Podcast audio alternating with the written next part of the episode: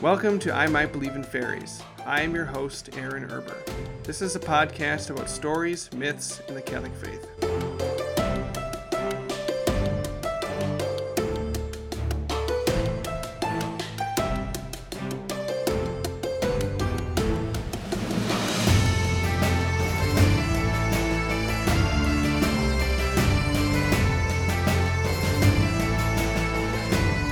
Hey, everybody, welcome to I Might Believe in Faeries.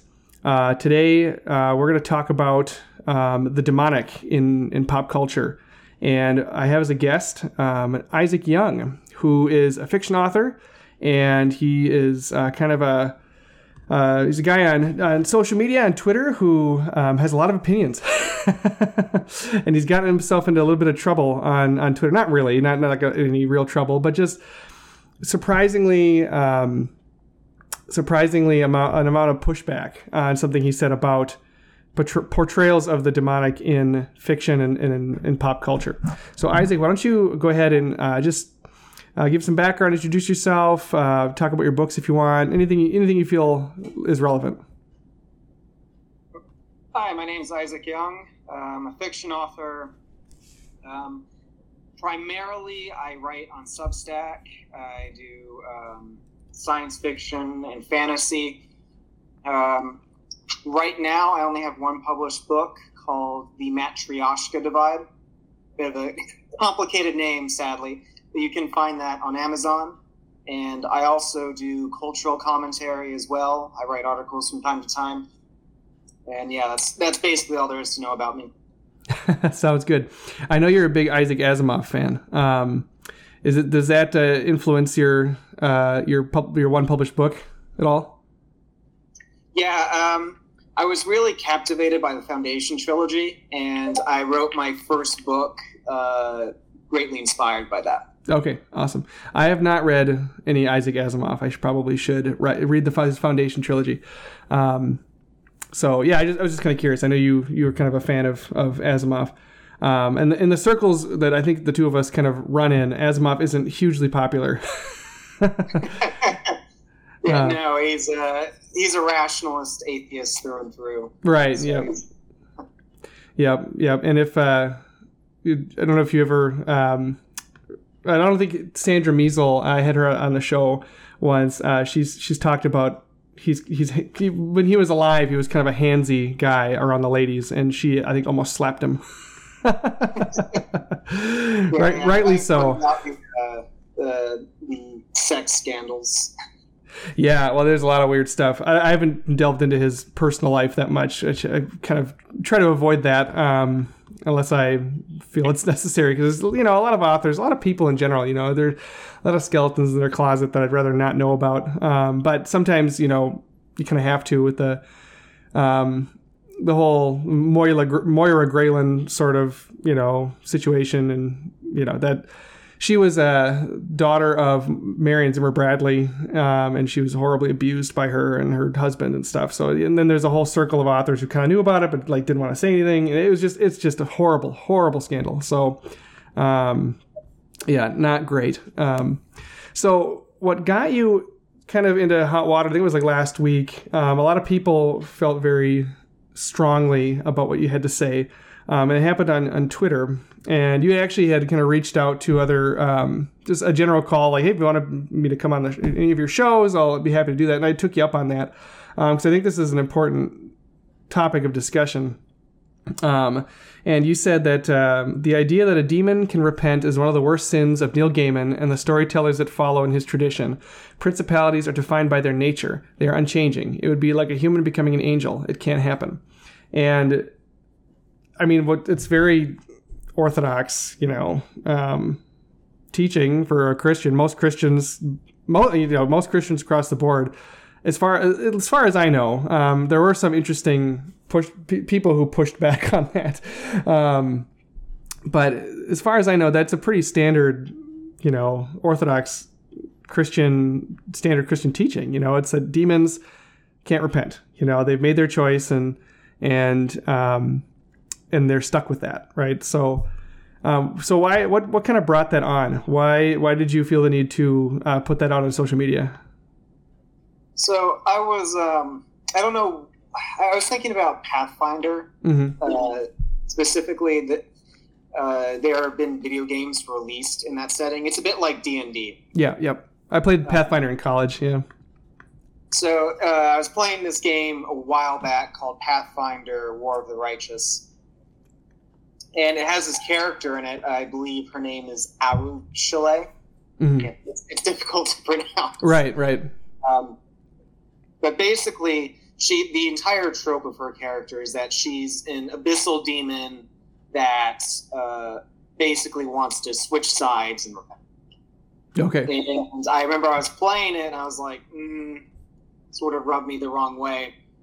And then months later, that sort of thing was still wriggling around in my brain. I made like a five second post before going to bed. Wake up. and I was like, That's how it goes. quote tweets. yeah. It's crazy. Uh, So what? A, so yeah, that was. See, like you woke up the next morning and uh, everybody, everybody and their grandmother has commented on it, and everybody has different opinions. Some people are like myself, or you know, obviously like that's true, right? Like what you said was true. Demons can't repent, and we can get into why that is um, a little bit later. But um, and other people, you know, some of the objections were. Um, oh, where, where'd my notes go? Um, it's just a story. You know, authors can do what they want. Like, who are you to say? You know, um, and then some of the more interesting ones where well, demons were good angels once, so why can't they repent? You know, like well, why not? Um, and then my demons can repent. You know, in his in this person's story. You know, and um, and then people would ask, what about this or that? case you know these specific cases one of them was hellboy and i have, I have opinions about hellboy but um uh, but so yeah, you had all these comments and all these things. How did that? Uh, how much time did you spend like answering people's questions and addressing addressing their objections? I started for about two or three hours, and then I just made a criticism thread because I, I couldn't I couldn't uh, respond fast enough. Right, So right. Uh, I made a secondary thread addressing all the main objections. Right, right. So, um, so this this is important because I think, well, it, it obviously t- it touched a nerve, you know, with some people, um, apparently online, um, and I think it's important because, um, well, actually, before I get to why I think it's important, why why do you think this? Why did you think it was uh, important enough to comment on this? And um, the fact that people, all these people, had different views on this. Why do you think it's important that? Um, I don't know what I'm trying to say. Why, why, why do you think uh, it's important to talk about this kind of stuff? So I, this actually relates to one of the criticisms uh, that I received. Uh, why don't you just let stories be stories? Mm-hmm. And to me, um, I'm sure there's people who use this argument in good faith, but the fact is, we all place moral expectations on stories. Um, nobody treats stories as just stories, and basically, um, for example, right? Let's take, uh, let's say there's a movie released in movie theaters Mm-hmm. where you had D-Day, but it was from the side of the Germans, and it was mocking the Allied forces, making them look incompetent, uh, deriding them, mocking them, and basically just making them look like utter fools. Yeah, and like glorifying Nazism and stuff. People would take moral umbrage with that. Right, right. So we, we all take um, we all place moral expectations on stories, and for whatever reason, that expectation, a lot of people didn't have that, and so I got a lot of criticism for it. But nobody treats stories as just stories. right, right. I think that's one of the biggest things that kind of came out of this because everybody, you know, everybody. Like I think you pointed this out too. Uh, one of the comment commentators. Um, you said uh, everybody has they, everybody views the world in black and white, but we all differ in what we're defining as black and what we're defining as white, right? Or some, whatever, however you said that. Like we all view the world in moral terms. It's just we disagree on what those terms are, and that's basically proven by people saying, you know, well, who cares about how you're depicting demons. Like, well, obviously you just don't care about that depiction. You don't you don't care how they're they, they're depicted. But if we depicted something, they're they're they're we guarantee I guarantee you there's something that you care about that if I depicted it in a in a way you disagreed with, you'd have a problem with it, right? So I think that is um, that's very true, and we all kind of have that. Even even the most materialist relativist person will have a line that they draw in the sand, you know, about something like like yeah, glorifying like a movie that glorifies Nazism and makes the like Allied forces look like a bunch of a bunch of idiots. You know, like they'd probably have a problem with that. um, and so I think that's I think that's important because stories are meant to be moral, right? They're also they're meant to entertain. Um, because if a story is not entertaining, then it's not a very good story. But I think they're also supposed to be moral because we, we have this hunger for meaning, you know, and stories can can like elucidate meaning. You know, they can kind of draw out meaning in situations, and and um, we do like to see heroes defeating villains, even though a lot of people might find that to be simplistic or whatever. But um, and we so yeah, we we like to tell stories as humans, and um, yeah, so I guess the other thing would be um, the depiction of de- the demonic. So where do you so in that Pathfinder example you gave, where do you think that they went wrong with that uh, depiction of? I don't remember her name. Um, I have it written here, Arush Arushale.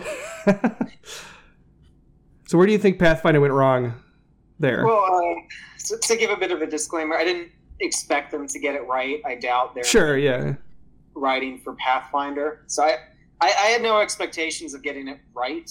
Um, my main thing was pointing out this trend in culture where properties are portraying the demonic as sympathetic. Mm-hmm. Uh, good Omens. Um, you have Lucifer. You have uh, a Boss, and um, got the Hazbin Hotel. Yeah. Hmm. Um, and I regard this as, let's say, out and out dangerous, but I regard it as deeply subversive because you know, the demonic is evil, basically. Right. And demons are evil. And in portraying these things in a sympathetic light, you're creating a lot of confusion where you know these are real realities and people do really get hurt by them and I don't see any point in creating that sort of confusion. Right, right. So with Neil Gaiman, I think he's one of the worst offenders here. Um, especially yeah, with I. I think he did he write no the Lucifer comics somebody else wrote those but they're based off of his Lucifer from the Sandman series um, I think that's. I'm, I'm only aware of the Lucifer TV show. I didn't realize there was a it was adapted from something. Yeah, so Neil Gaiman wrote um, the Sandman series uh, of comics with um, the Lord of Dream um, as the Sandman, and he um, rules over the the dream realm, you know, and then he gets captured by these occultists who want to, who I think they're trying to capture. No, they are they're, they're trying to capture Death, his sister. Um, and they accidentally catch him and they take all of his the items that he you know infused his power into and then a lot of the comic is him you know escaping and going and collecting his things. And lucifer has uh, or one of the demons from hell has one of his one of his items i think the, the helmet. Um, and he has to i think he does a in the comics i think i have not seen the sandman show but in the comics he does like a poetry contest with lucifer or something like that. Um, and Lucifer, Gaiman's Lucifer is very much based off of Milton's Satan. Um, and it, depending on how you read Milton, um, I think I think Milton meant Lucifer to be insane, right? To be this insane character who you're not supposed to sympathize with, and if you find yourself sympathizing with him, then you're you got some problems. I think that's that's how he meant it. But how the romantics how the romantics interpreted the Lucifer from Milton was this um, sympathetic, kind of roguish, um, suave, well well spoken, you know, revolutionary guy. Um, and yeah, so that's I think that's where Neil Gaiman gets a lot of this stuff. Um, so you can blame Milton, I guess, um, although it might not be his fault. um, but yeah, Neil Gaiman, um, he he he's a materialist at heart, you know, which is unfortunate because he's really talented. Um, but I don't know if you've ever watched the John. Do you know, do you know who Jonathan Pageau is? Yes, I've, I've watched him on occasion. Okay. Yeah, um, see, one of my favorite little clips from Jonathan Pageau is his critique of Neil Gaiman. um, it's like a four minute video, and I'll put a link to it in the show notes. But he basically says, you know, what, what it's a part of a, one of his Q and A sessions, and he was like, um, "What do you think of The Good Omens by Neil Gaiman?" And he basically said, "Well, Neil Gaiman's big problem is he views principalities as arbitrary, like they're not they're not real. He doesn't view them as real things, you know, and pr- principalities being like." one of the you know angels angelic um, choirs of angels and he doesn't view them as real so like for him the lord of dream is just some guy who happens to be the lord of dream and he can be something else if he wants to be and lucifer he i think i think in sandman uh, lucifer like renounces the kingdom of hell and he, his own cosmic role and goes on to do something else. I think that's where the Lucifer comic kind of picks it up, and then the TV show is based off of the comic. Um, and so I think the this idea of like just this relativistic sort of denial of these you know beings and then like that that categories actually mean something you know and they're not just arbitrary um so did you ever watch uh lucifer or good omens no, I, I read the plot summaries, Okay. so I'd be uh, familiar with them. gotcha gotcha But uh, I, didn't I didn't want to watch them. Oh, I see. Gotcha. Gotcha. Okay. Um, yeah. So, but you've played Pathfinder, and then what's the other one you mentioned? Helluva Boss. Yeah, unfortunately, I did watch some of that. I haven't even. Heard, I didn't even hear it. Oh, go ahead. I was a lot more of a lukewarm Catholic back in the day. Oh, okay. I had never even heard of that one until you had mentioned it um, uh, in your message to me on on Twitter. Uh, what's what's that one about? So I, the show's changed a lot since its inception. Um, I didn't go back to it to check on it, um, but basically, for Hazbin Hotel, the premise is I believe it's the daughter of Lucifer. hmm She wants to redeem demons because hell is getting so crowded that they have an overpopulation problem. Her plot is to um, make demons better so they get shoved off to heaven wow. and it's it's a musical as well. wow. And for Helluva Boss, that story is about demons who are contract killers, Okay. Wow. and it's played off comically. So it's kind of like the almost like the Suicide Squad or something, you know, from like DC.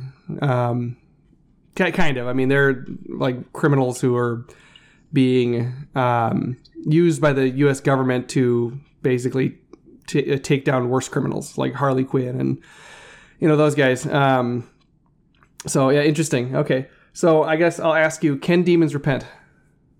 No, they cannot. Oh, sorry, sorry. I got I got um, a lot of criticism because of my poor wording. It's more like no, they will never do that. Yeah, they, Like, they don't want to. It's not. It's not a matter of. It's not a matter of like. It's not. It's not that God won't allow them to repent. It's that they will never repent. Right they don't they don't want to you know um they like if given the choice to do it again they would do it again you know they they would not they they don't even want to repent even if they even if well, they don't want to you know i can't there's no way there's no other way to say it um The same goes for people in hell. The reason they're in hell is because they want to be there, and they will again. They will never repent either. Right. Exactly. Yeah, they they chose it. You know, they they chose that for themselves. And the big difference, I think, uh, that I so I, I did some research. You know, just brushing up on my Thomistic sort of, you know, an- an- angel angelology is that the right word? Um, it, it had been a while since I had kind of thought about the nature of the angelic world. Um, and so I don't know if you dug into that a little, uh, any at all when you were um, thinking about this, but uh, um, I guess the, I think you cited the Catechism uh, of the Catholic Church. Uh, when people ask, it was just funny because people were asking, "Well, who are you? Like, who are you? Like, what? Who? Who told you that? Like, who told you angels can't repent?" I'm like, like the, the that's, that's a good thing as a Catholic. You just get to slap the book when you need to. It's like it's right here. It's right there. The Catholic Church told me that the angels, can, demonic beings, cannot repent. Um, so the Catechism of the Catholic Church is 391, 392, and 393. Behind the disobedient choice of our first parents lurks a seductive voice opposed to God, which makes them all fall into death out of envy. Scripture and the church's tradition see this in this being a fallen angel called Satan or the devil.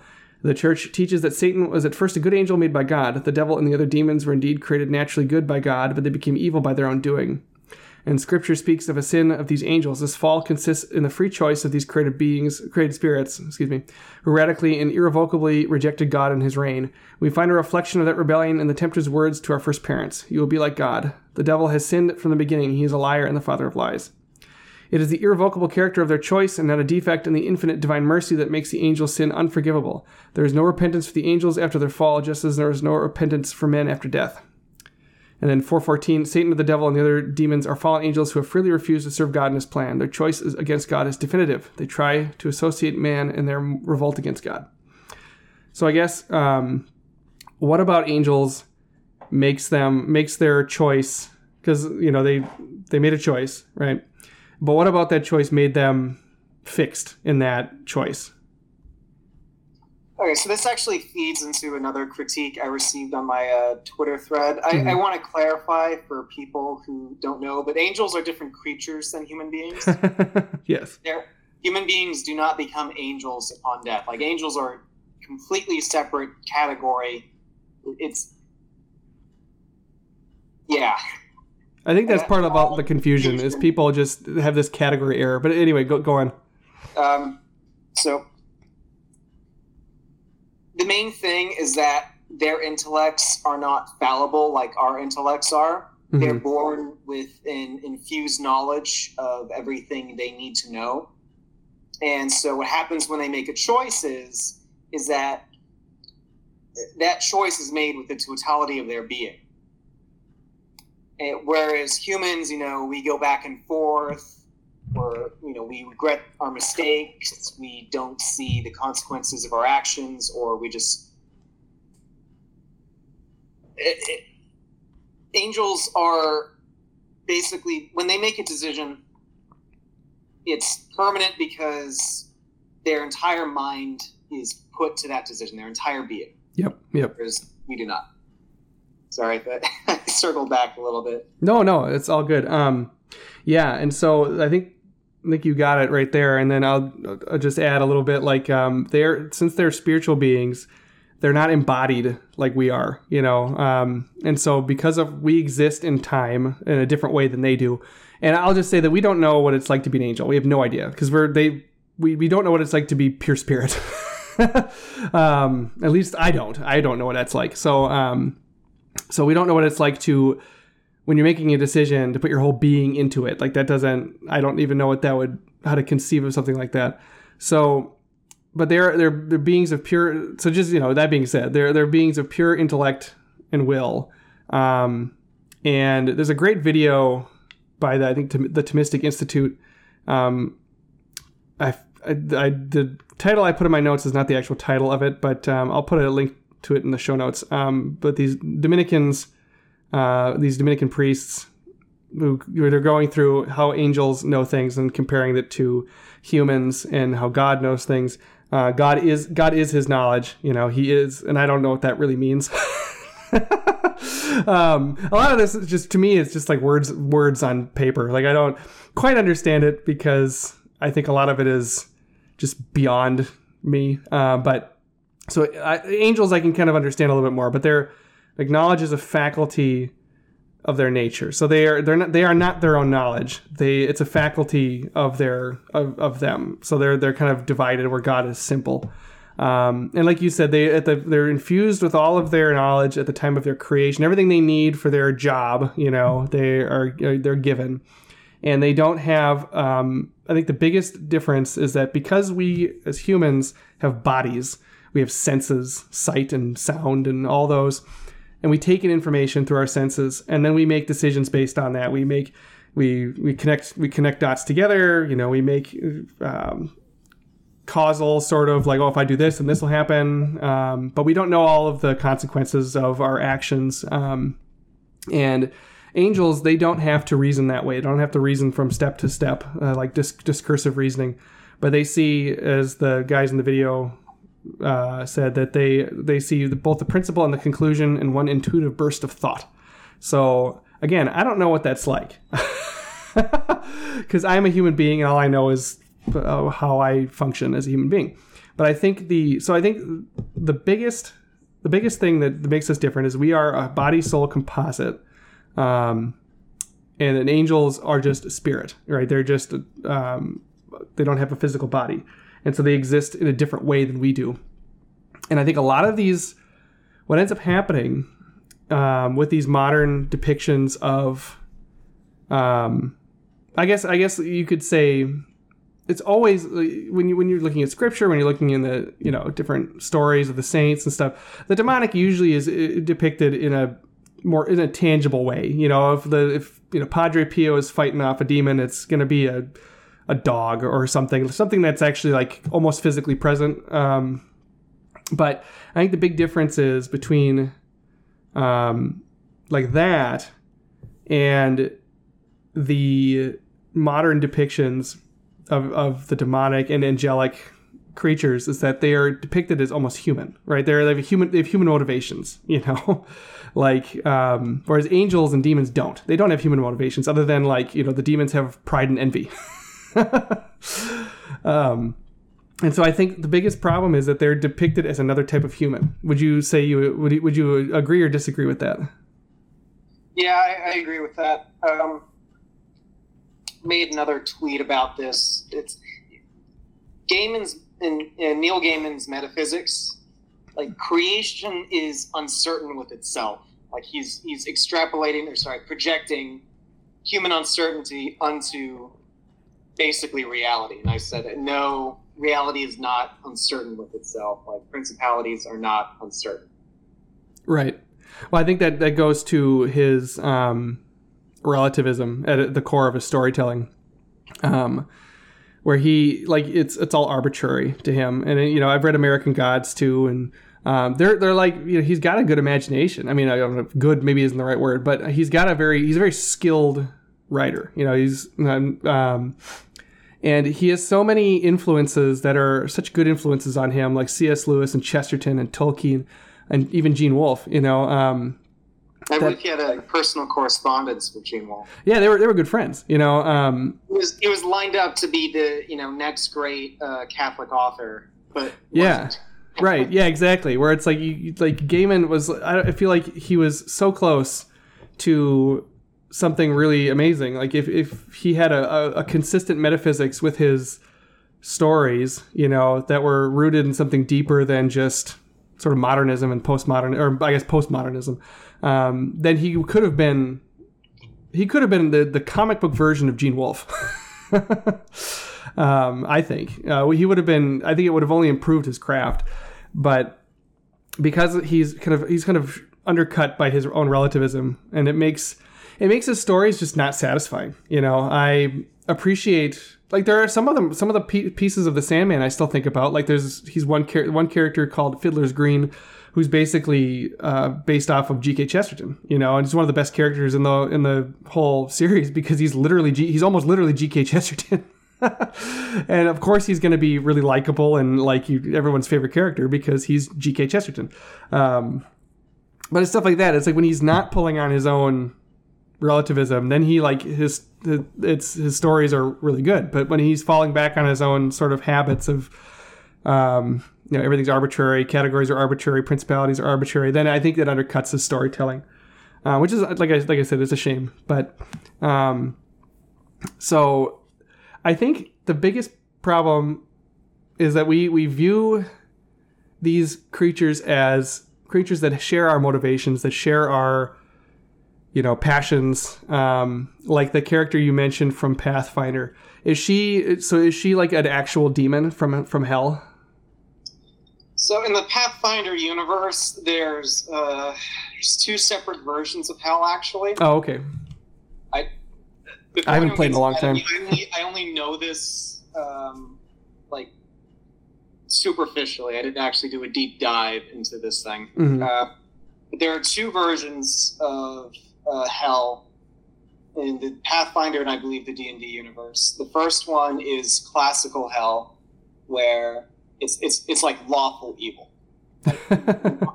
Uh, basically, their whole thing is making contracts, um, getting you to swear your soul, so on and so forth. And Sure. It's a structured hierarchy where you have the devil reigning at the top. You have uh, don't know the proper names, greater demons, yeah less demons, and then you have people who are sent to hell. And I believe in I believe in the setting, uh, people can become demons, even though that's right we talked about why that's not that doesn't happen. right Um, right And the second version of hell is what's known as the abyss, and it's this it's chaotic evil mm. where it's dog eat dog, where you know it's the toughest, the strongest, the biggest, the baddest take all, and everyone else it, it gets jack. right And it's depicted as this like huge realm that's constantly at war with itself. There's no hierarchy beyond what you can do with brute force, and it's just chaotic evil. Which is probably the more accurate of the two versions of hell. You know like it, the the abyss is probably closer to the actual truth of hell you know um but yeah just that the the idea of a hierarchy in hell is something that you know satan rebelled to to get rid of hierarchy. So why would there be a you know but there there kind of is a pecking order you know it's like with this like you said this the strongest um usually ruling over the weaker the weaker demons and stuff. And that's i think you know probably pretty close to accurate but it's it's the depiction of demons like so one one demon she's had enough of it and wants to quit and she wants to be good. Is that that the whole backstory for her? I didn't progress along the storyline far enough to find out, you know, the full details. I believe what happened is there was some divine intervention on part of this uh, goddess okay who uh, basically made it so Arueshalae can repent. Okay, gotcha, gotcha. Okay, okay. Well, interesting. Um, yeah, I, I guess um, I don't know too much. I haven't played Pathfinder since, like I said, since college. But um, yeah, I think because and then the demons are often depicted as like infleshed, like they're they're physical beings usually when they're depicted that way. And again, it's I, I I don't know like do I have a problem with that? I don't I don't know if I do or not, but it's the whole They can possess, you know, animals and people. yes, they of course, and they, they can take on bodies, you know, um, you know, out of material around them. Like, like they could they could do that. That that's totally yep. That's that is something they can do. So it's like, but it yeah, it's I mean, it's just a lot easier for a story if someone can visualize the demon instead of this just body. that is true.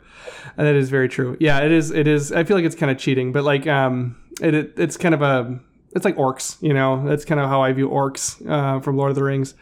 But um, yeah. So Can orcs repent? Ooh. yeah, can orcs repent? I I guess it depends on what theory because Tolkien had like different theories as to why or where the orcs came from, right? So he couldn't he didn't really settle on any one given theory, I don't think. So it's like, well, if they're corrupted elves, then maybe, you know, and another theory um, is like, well, maybe they're incarnate demons, you know, inhabiting bodies basically made out of stone, you know, is that maybe so maybe they couldn't repent because of that, you know. Um, but if they're like corrupted elves, could they be redeemed? That's so it's like it kind of depends on. See, but, but Tolkien, you can do that because he was consistent with his metaphysics. He, but he he couldn't figure he couldn't like square orcs completely with everything else. So he kind of just left it open, which I think is interesting. Um, but yeah, so I guess so. Yeah, we t- we talked about some of these objections. Um, so do so can authors do whatever they want? Like I, that was one objection that came up a lot. Like, well, in my story, um, demons can repent, you know, and I think Brian Niemeier, and I, I'll link to his his um, article on this too. He said something like, "Well, yeah, in my story, elephants are aquatic like reptiles, but that doesn't that they're not they're, they're no longer uh, elephants, right? They're like now you're just changing, you're just calling them elephants, but you're you're changing them, you know, into something else, right? So, um, it's like a category error. You're like just shifting. You're just shifting the definition of things. But so do authors, especially Christian Christian authors, do they how like in your opinion, how um, closely should Christian authors adhere to like theology and uh, or I, I should say you know sound theology and uh, dogma? Um, I think at the very least it needs to inform their worldview and just their themes of their story.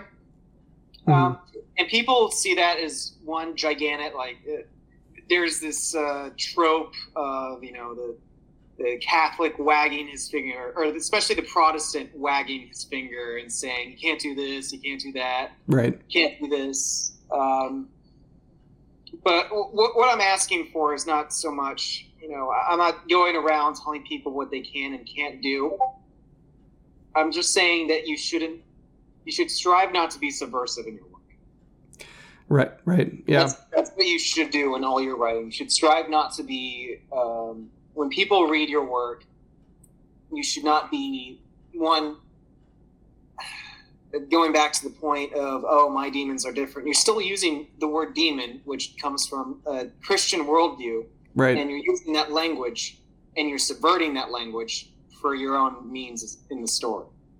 Just right. use another word if you want, like um, um, berries. right. Yeah. Well, that was my. I was thinking about that um, earlier. Like a lot of this seems to be just like a category error. You know, it's like, well, people like, well, the demons in my story can repent. It's like, well, I think what you're describing is closer to like a fairy type creature, right? That's yeah. that's like, well, they're kind of they can be evil they can be good they, they can be mischievous they can be evil they but they they might have a depending on what they are they could have a possibility for redemption. So it's like or or you know it could be that or um if they're like um, a physical demon it's like well you could be describing kind of like a hellboy s- sort of situation where a hellboy is a half demon right? He's half human half demon. And um, it's his human side that gives him the ability to repent and to choose using his free will to choose something else. The demons in the Hellboy stories don't repent, as far as I know. I um, they don't repent. They uh, they can't. Um, but there are also fairies and other things in the, in those stories as well, but um, who have a different destiny than than everybody else does. But um, the what, what makes Hellboy different is because he is half human. He is he has that that he exists the same way that humans do in time and he, he ages more slowly but he still gets older and he has to you know make he has discursive reasoning so he has to think about things in a, in a very human way. So it's that's the why he can repent because he has that um, he, he's he's human and the story makes sense to a degree where that's believable right? I think the problem is um, a lot of these and it's mostly neil gaiman um, but it's other people too. It's like a lot of the time it's they're they're using tr- Christian sort of tropes, but they don't have the background or like the the worldview to back it up. You know, it's it's like well, I have angels and demons.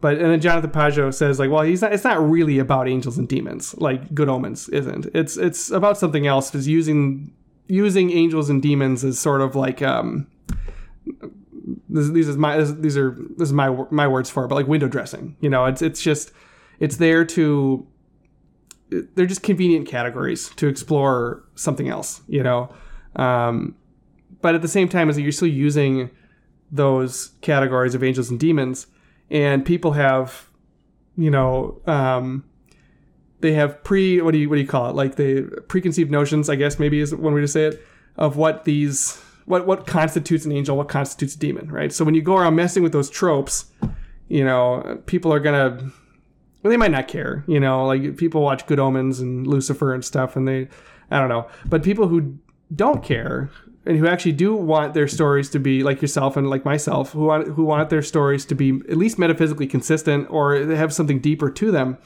um, I think it was either you or Brian Niemeier who said like um, the people who like are saying, well, it's just a story.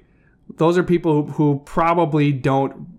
I don't want to put words in people's mouths, but like they, they probably don't believe in this stuff anyway. you know, they're being a little disingenuous.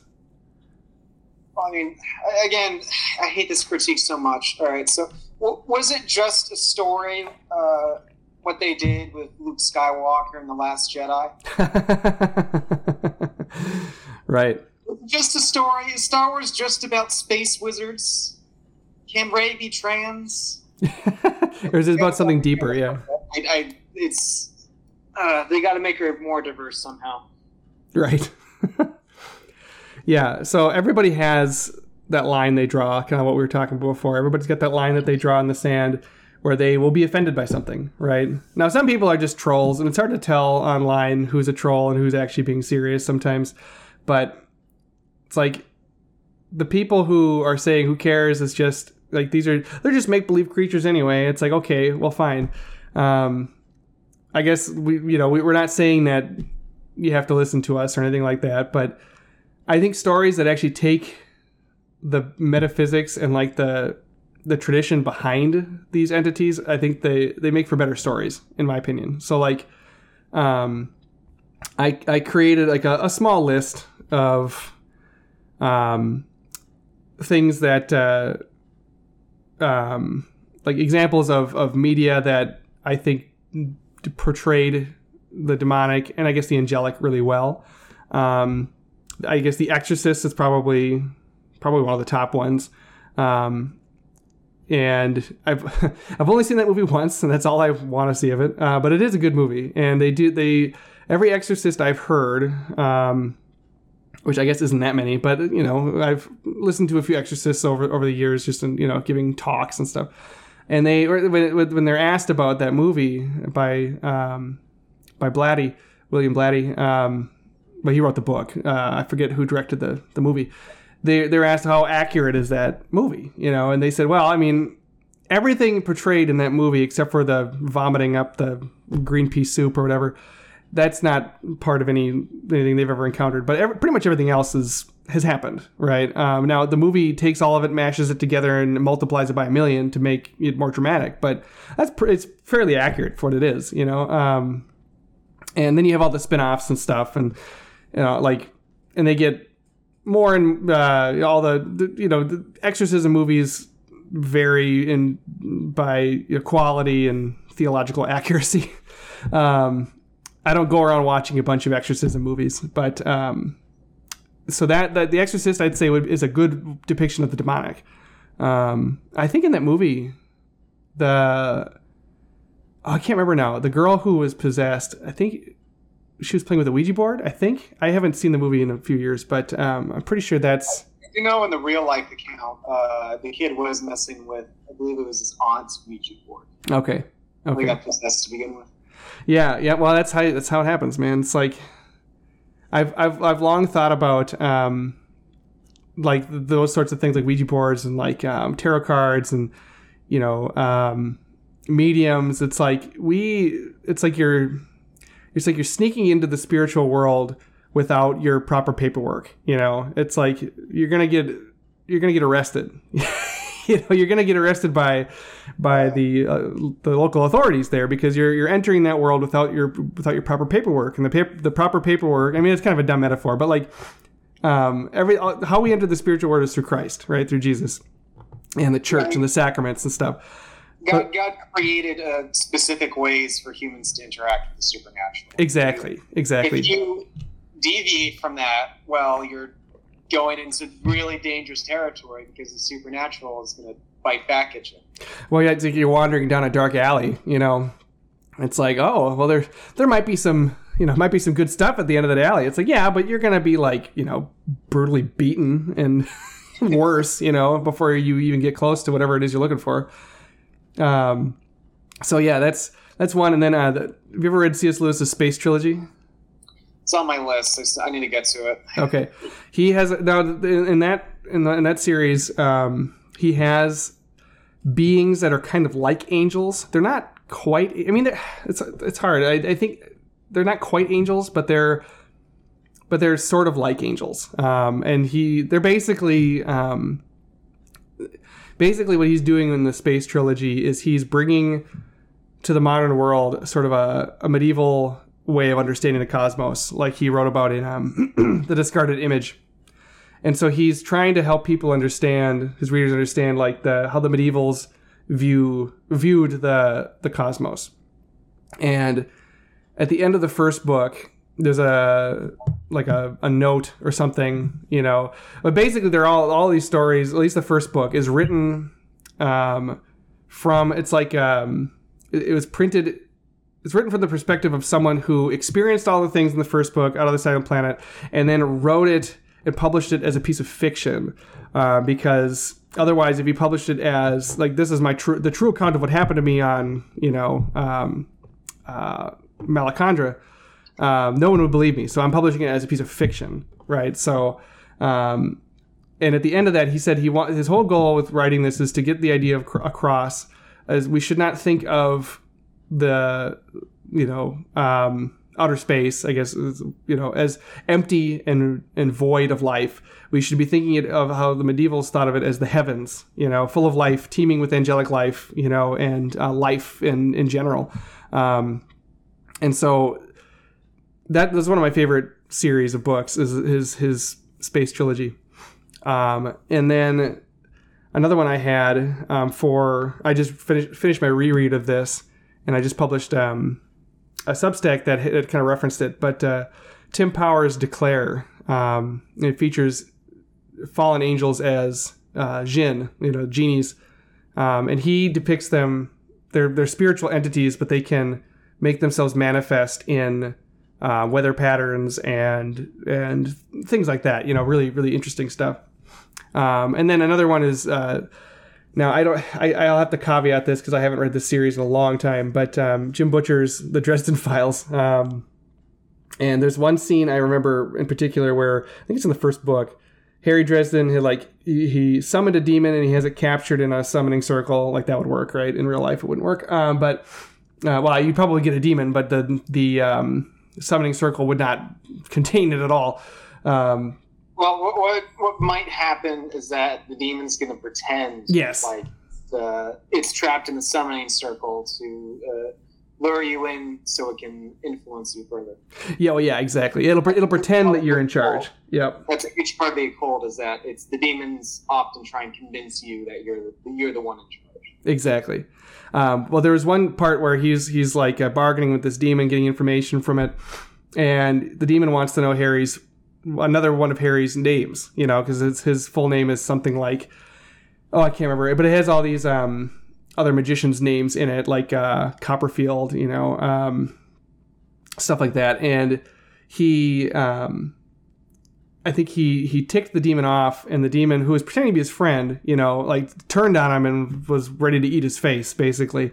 Um, and Jim Butcher, for a while anyway, I think I think he maintained this. Um, I know he went through a messy divorce, and I think that kind of screwed up his some of his books in terms of the morality of the characters a little bit. But um, he tried to maintain um, a consistent like yeah, demons are evil and you can't trust them.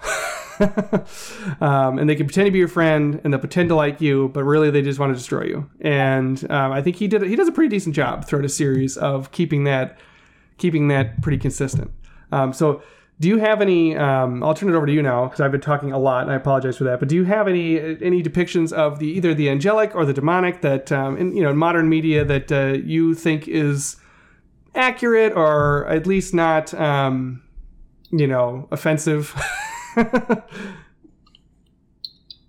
oh man, I, I, should have come prepared with uh, for that question.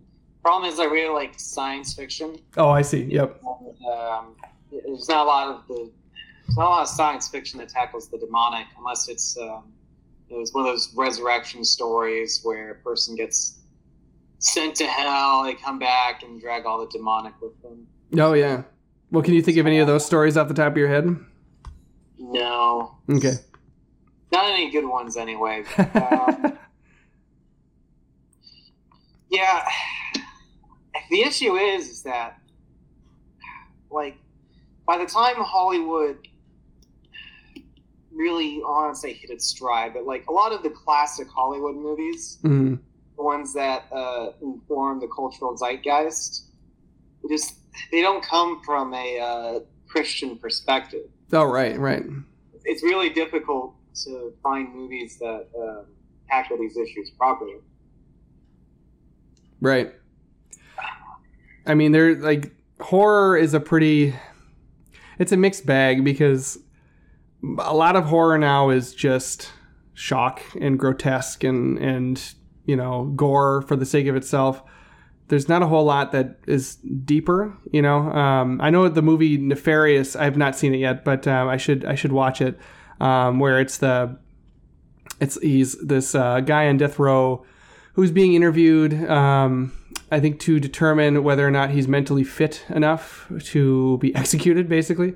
And the guy who's on death row is um, possessed by a demon, right? And so I think that he's being analyzed by a psychiatrist, and the psychiatrist is trying to figure out if this this guy's crazy or if he actually is being if he is possessed. Um, and I've heard it's very good, and it, there's no like um, it's it's not it's it's, supposed to be kind of like the Screwtape letters in a way. Um, that's another good one. Is C.S. Lewis's Screwtape letters, but um, um, they he uh, there's no like gore. There's no you know it's it's all very like theological, um, which is interesting. So I need to I, I've heard good things about it. I need to watch it. Um, but uh, but yeah, horror horror like movies are kind of like most of them are just you know just let's just butcher the teenagers you know um I, uh, to be fair, there is um, there is right wing themes in horror. oh yeah like um the I wrote an article on this. Um, I mean, horror. One of the main tropes in horror is that there's a transgression of some sort, yep unleashes horrifying consequences.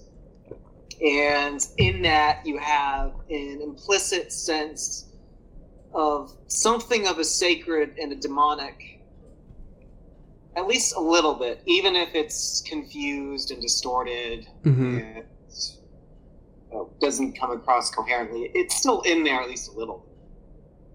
right well then thinking, oh, oh, sorry. go ahead no no go ahead good I mean, I was thinking about the question a little bit, and I was thinking, all right, what's the closest science fiction movie that would come to answering that? And um, I think this is going to be a really strange choice, but Alien, oh no yeah i get that yeah like the closest example I can think of, at least off the top of my head, you know, you have humans exploring this thing that they obviously shouldn't. You have the transgression in there. mm-hmm you can view the alien. It's not a, it's not a possession, but it's it's festering inside a human being before it unleashes and starts killing the rest of the crew.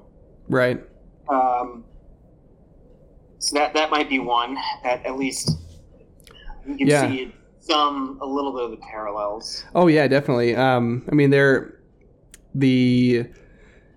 Um, I th- well, I I have not looked into this, and I'm not going to. But and I don't recommend anybody else do this either. But the guy who designed the alien monster, HR um, yeah, yeah, he has this like his his other art. I have not looked at it. I'm not going to, like I said. But um, I don't recommend anybody else do it either because apparently some of it's quite pornographic or something. like That's what I heard. I, I've not. he uses a lot of um, sexual themes like phallic imagery, Right, right.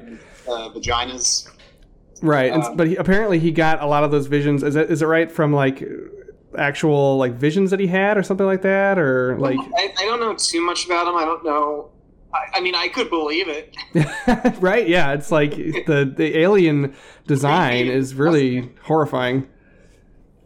Um, but anyway, so yeah, the alien's a good one because it, it is this other thing. It's this thing that is not human, right? It, it, its motivations are to reproduce, basically, um, and it does it in a really horrific, you know, violating way, and um, it's it's a horrifying monster. Now it's, it's flesh and blood, but it, the the demonic parallels are are clearly there. Another one that I thought of, I was trying to remember the when you were talking, I was trying to remember the name of the movie, but Event Horizon. You ever seen Event Horizon? Oh. I have. I really want to. I. I want to like like I I want to see a Catholic do that movie. Right. The problem with Event Horizon is that it it leans into. It's so extremely graphic Mm-hmm. that you shouldn't watch it. Yeah, it's really But yeah, been, if you kept a spaceship, if you just toned it down, um, toned down the visions, uh, and I, I believe there's some nudity in there. yeah, I think so. Yeah, Just tone that down, restructure it a little bit, and you could have had what the best uh, Catholic science fiction horror movies. yeah. I mean, it is. I, I'm remembering it now. I'm like, yeah, there are some scenes in there that are really, really grotesque. Yeah, I mean, the problem is is that there has to be. Uh, I made this distinction in my essay um, about horror hmm that there's there's tragic horror, which is horror you're supposed to draw meaning from, hmm and then there's demonic horror, which is just depravity. Like I, Yeah. I would put a lot of people like Berserk, but Mm. it's I read a plot summary. I just read the plot. summary. I didn't see any images. hmm But just from the plot summary, I was like, I got queasy Yeah. reading it. It's just so brutal. Yeah, I've heard. I've never read Berserk. Um, I have heard. You know, some people really like it. Some people are just you know disgusted by it. So I'm like, I'm not a huge like you know manga manga guy. So I I'm not there, but I was, I was in, I'm into lore. I like, I, I know the lore of a dozen properties that I've never played. Um, right. I could, I could, I could legitimately have a discussion about the themes of Planescape Torment. Have not finished that game. I think I got out and said I got past the tutorial, yeah. and I, I didn't come back to it, even though I should. Wow. Um, But I've watched so many essays on it that I, I know all the characters.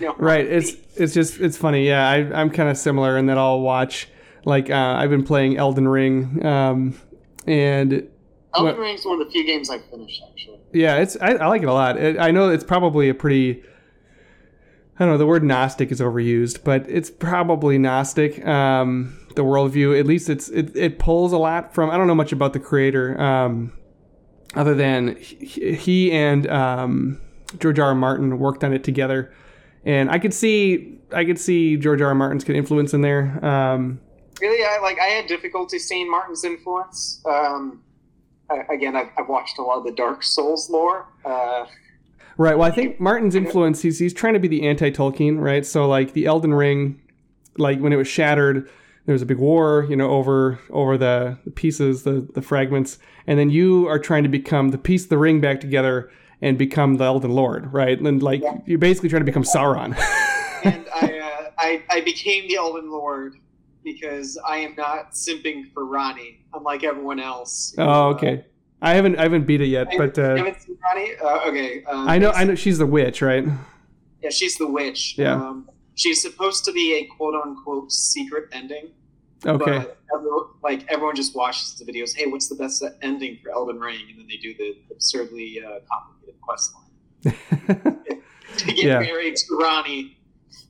oh, so you can you can marry her? That that's the Yeah, it's, secret. uh, I, in the Age of Stars ending, you become her consort. Yeah. So uh, Consort to a witch. That sounds good. Um, but yeah, so I, I, it struck me as something that I'm like, yeah, that's something George R. R. Martin would probably do. Is like basically, you know, we're gonna have the whole plot revolve around you becoming basically a Sauron character, re- piecing the ring back together, and you know, you know, becoming the the ruler of the realm.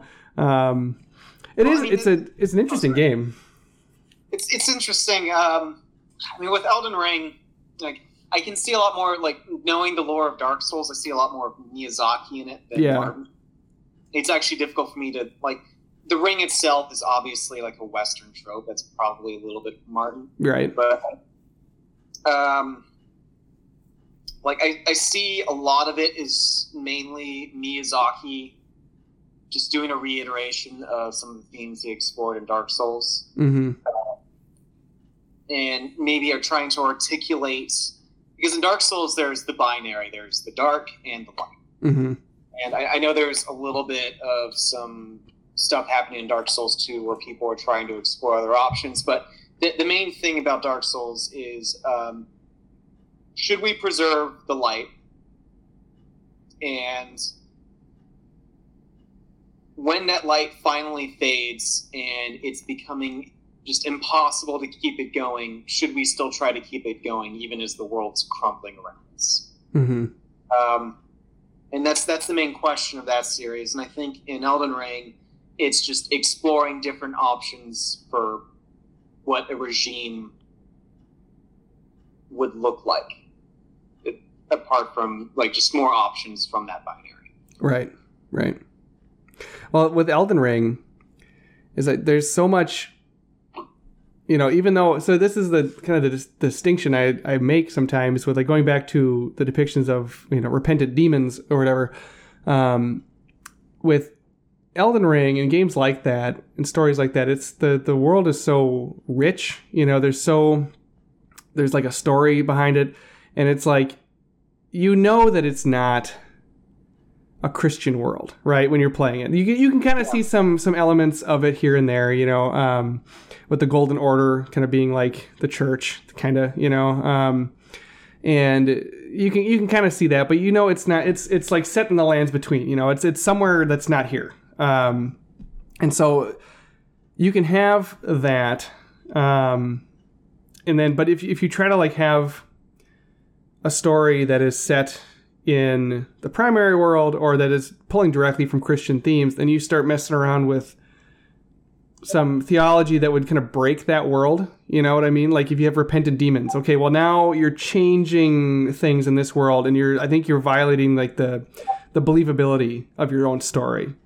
Um, whereas like in games like Elden Ring, you can kind of do you can do what you want. You know, you you're a little bit more free to kind of mess around with with metaphysics and stuff um, because you're i mean you might be pulling from like japanese sto- stories and like um, folklore and some western themes in there but like you know it's it's kind of its own thing you know um, whereas you start messing with you know you saying well these are angels and demons. Like okay well there's there's, there's expectations with that right? That you can't just start messing around with that and keep your story consistent.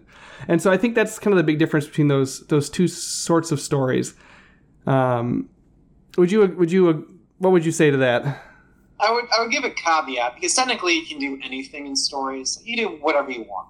You Mhm. have um, just whatever you want, but that's not necessarily mean a your story is going to be good. Right. B, uh, it's not like your story may not be moral.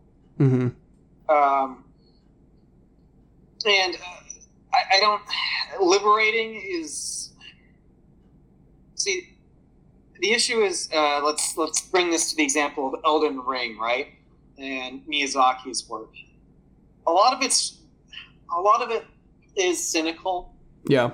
Though he has some really good right like right wing themes, he's dead on about civilizational cycles hmm problem is is I don't think Miyazaki believes in anything eternal.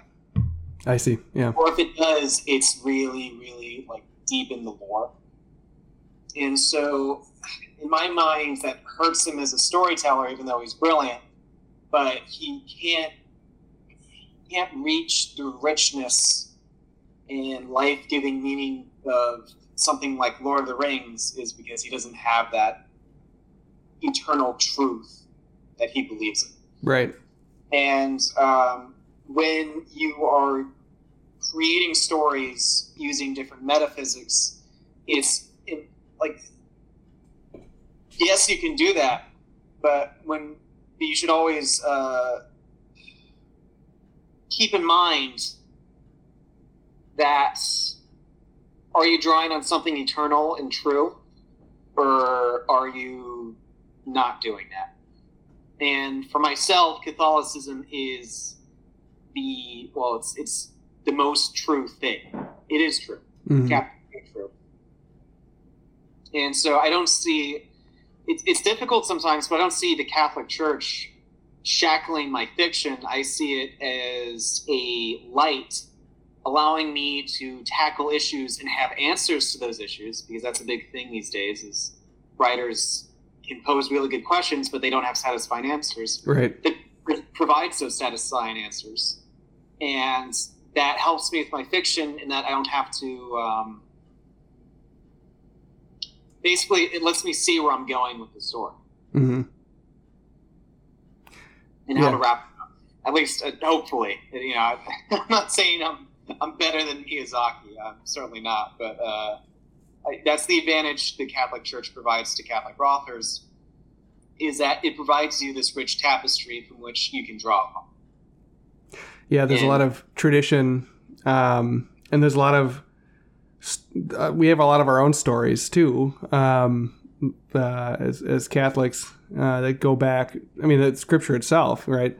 Um, and I think that what I think what makes the best stories is like what you said. You're you're kind of you're rooted you're rooted in something transcendent, right? That you are pulling on something that is you believe in a transcendent order, you know. Um, and I think the authors that don't, like George R. R. Martin, for example, um, when he he's trying to, this is just my speculation, like he's she's trying to basically write a story without a satisfying conclusion, right? Uh, he's as one of my friends put it, he's trying to write a, a, a romance, like a, a, you know, a traditional, traditionally understood as like a, a quest, right? Um, but he's trying to he's he's trying to avoid well he, what he's doing is writing a romance but then he's trying to avoid all of the tropes that go along with that.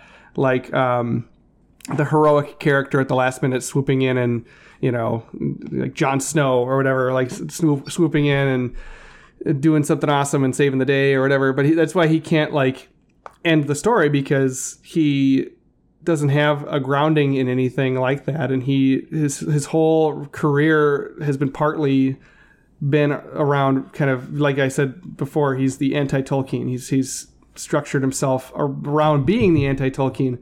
Um, and well that makes it really hard to finish a story because what what ending is going to be satisfying? you know, if you're I'm, I'm, I'm of the opinion that Game of Thrones, looking back, ended perfectly because on a meta level, it was the showrunners using um, the television show just as cynically as the characters would. would. so it, turned on itself quite beautifully, in my Yeah. opinion. well, it, it is it is ironic because that's you Like know a self-devouring serpent. Right. It's it's kind of what ended up happening, you know. And then everybody hated the ending. Um, and I, you know, I've, I've I've read some Game of Thrones. I read the first two books. Um, I have not. wa- I watched the first episode of the show, and you know, so it's, but I nothing after that. Um, I just I, I want But- George R. R. Martin not to be a coward because the only the only ending that uh, the only ending that he has available that would stay true to the themes of the book, it wouldn't be satisfying, but at least be something. Is that the Night King comes and everyone dies. right.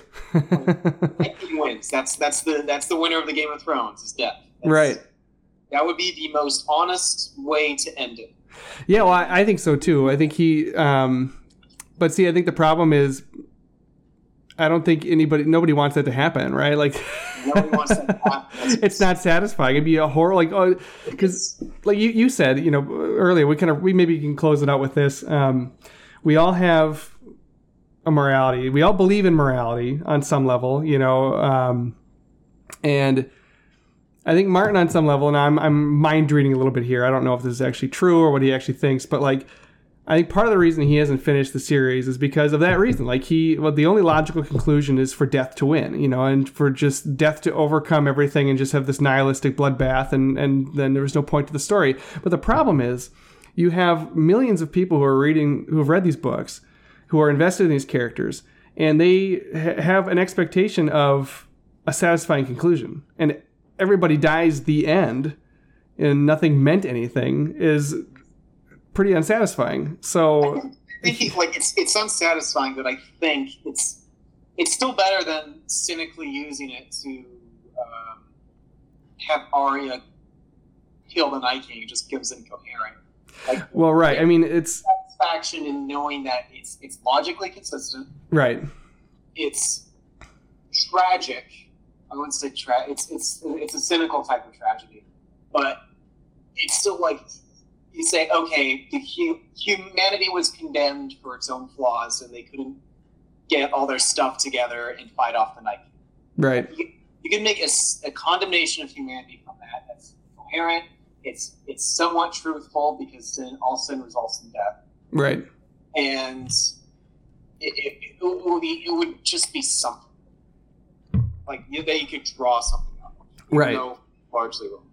Right, right. Well, I think that's the bind he's in. You know, it's like if he if he finishes it this way, it's like it's unsatisfying. Yeah, no, one, no one's gonna like him if he finishes it that way. That's the issue. What did you say? No one's gonna like him if he finishes that way, but that's who cares what people like at this point? what are they gonna do? Right. They're gonna buy his book anyway. yeah. So anyway, um, uh, thank you for the the great discussion. This has been a lot of fun. Um, do you have any closing thoughts before we kind of wrap this up? Uh, not really. I think we uh, covered the ground pretty well. Yeah, yeah, and um, let's see. Yeah, I'll, I'll, include a lot of these um, links in the show notes, all the stuff I mentioned. Um, and I have one more question for you, Isaac. And it's been a while since I've asked this because I've had repeat guests in the show, and then I, you know, my wife and I kind of doing something else on the side along with the show um, called the Cauldron of Story, and that is um, where we will do a reading of Grimm's fairy uh, a Grimm's fairy tale, and then we will um, discuss it. So, and that'll be av- that's available to the first episode is is available for everybody, but then all the episodes after that are going to be for patron only subscribers on Patreon. Um, and Substack too. If you become a paid subscriber on Substack, I'll make those episodes available. Um, but uh, so yeah, there's a there's a plug there for that. But um, um, the one question I ask every new guest on the show uh, has to do with the title of the show, and the show is uh, titled "I Might Believe in Faeries." And personally, I you know we've talked about them a little bit on the show um, as kind of these in between sort of creatures. They could be good, could be could be bad. Um, and personally, I'm agnostic on well, I'm agnostic on the belief in these things. I say that, but I'm like, I'm pretty sure something like them exists. Um, but I don't like, I'm agnostic as to what they are. You know, what, what is a fairy? What are they angels? Are they demons? Are they dead kings? Or well, I don't, I have no idea. But, um, so I will ask you, Isaac Young, do you believe in fairies? Uh, um, I, I, I, I lean towards there being supernatural creatures out there that are somewhat separate from the angel demon dynamic. Mm-hmm. I, I, I, if I, if I'm wrong on that, then um, you know, it's okay with me. Um, I, I, I, am not like attached to that belief. Mm-hmm. And the reason I think that is, I mean, there's a lot of strange things that go on that I, you can't really have a good explanation for. Right. Um, like, uh, I was reading earlier about, uh, you know, people who just disappear without a trace one day. Yeah. And, and then, like, six months to a year later, they're found on the opposite end of the country somehow. Right. Um, so I, I, I, like to believe that there's something out there, but we're, you know, again, you shouldn't make any attempt to make contact with it because, again, God provided a uh, set of ways we can safely interact with the supernatural. And oh yeah, never, never try to contact a fairy. going outside, that's just to invite big trouble. Right. Well, it's like even if you're like, um, there's stories of like, you know, the Enlightenment rationalists, whatever so called. I mean, the ones that are really materialists wouldn't do this, but like um, in the in, a, in the Renaissance and stuff, they try to contact angels, you know. Um, and the only angels that are going to be answering that phone call are fallen angels. you know, so it's like you just don't do it. And so even if you're trying to, even if fairies are benevolent, you go out of your way to, to make spiritual contact with a fairy, the, a demon's going to answer the phone. You know, it's not going to be. It's not gonna. It, it, and fairies might be demons. I don't know, like that. But you know, it's just a dangerous thing to do. so I would not do that. I mean, uh, if you want to talk to angels, just pray. yeah, exactly. You pray to your guardian angel. Talk to him. And exactly. yeah, it's, it's seeking out like direct physical contact. That if they wanted to talk with you that way, they would. Yeah, exactly. Yep. Yep. Yeah, asterisks there. Uh, you know, unless you're a saint, you know, just, just I would don't trust any spirit unless you're a saint. Right. Yep. Approaches you in that way because uh, demons can masquerade as angels. Yep. And the first thing you're supposed to do is like, throw holy water at them. Yeah. and if they run away, then they're a demon. If they look at you and go, "What was that for?" You know, they know. They know what it's for. But um, then they're probably an angel. But yeah, that's it. Thankfully, I'm very thankful for this. It does not happen very often, and I hope it never happens to me. So yeah, me neither. I'm I'm good. All right, man. Well, this has been a lot of fun. Thank you. Thank you for listening to this episode of I Might Believe in Faeries. Please leave a rating and review wherever you listen to podcasts. Please follow me on Twitter at Aaron Irber and like me on Facebook. If you're excited to see where the podcast is going and want to offer some support for the project, you can find me on Patreon. Music is by Alexander Nakarada, and podcast art was designed by my wonderful sister in law, Linnea Kisby. Until next time, talk to you soon.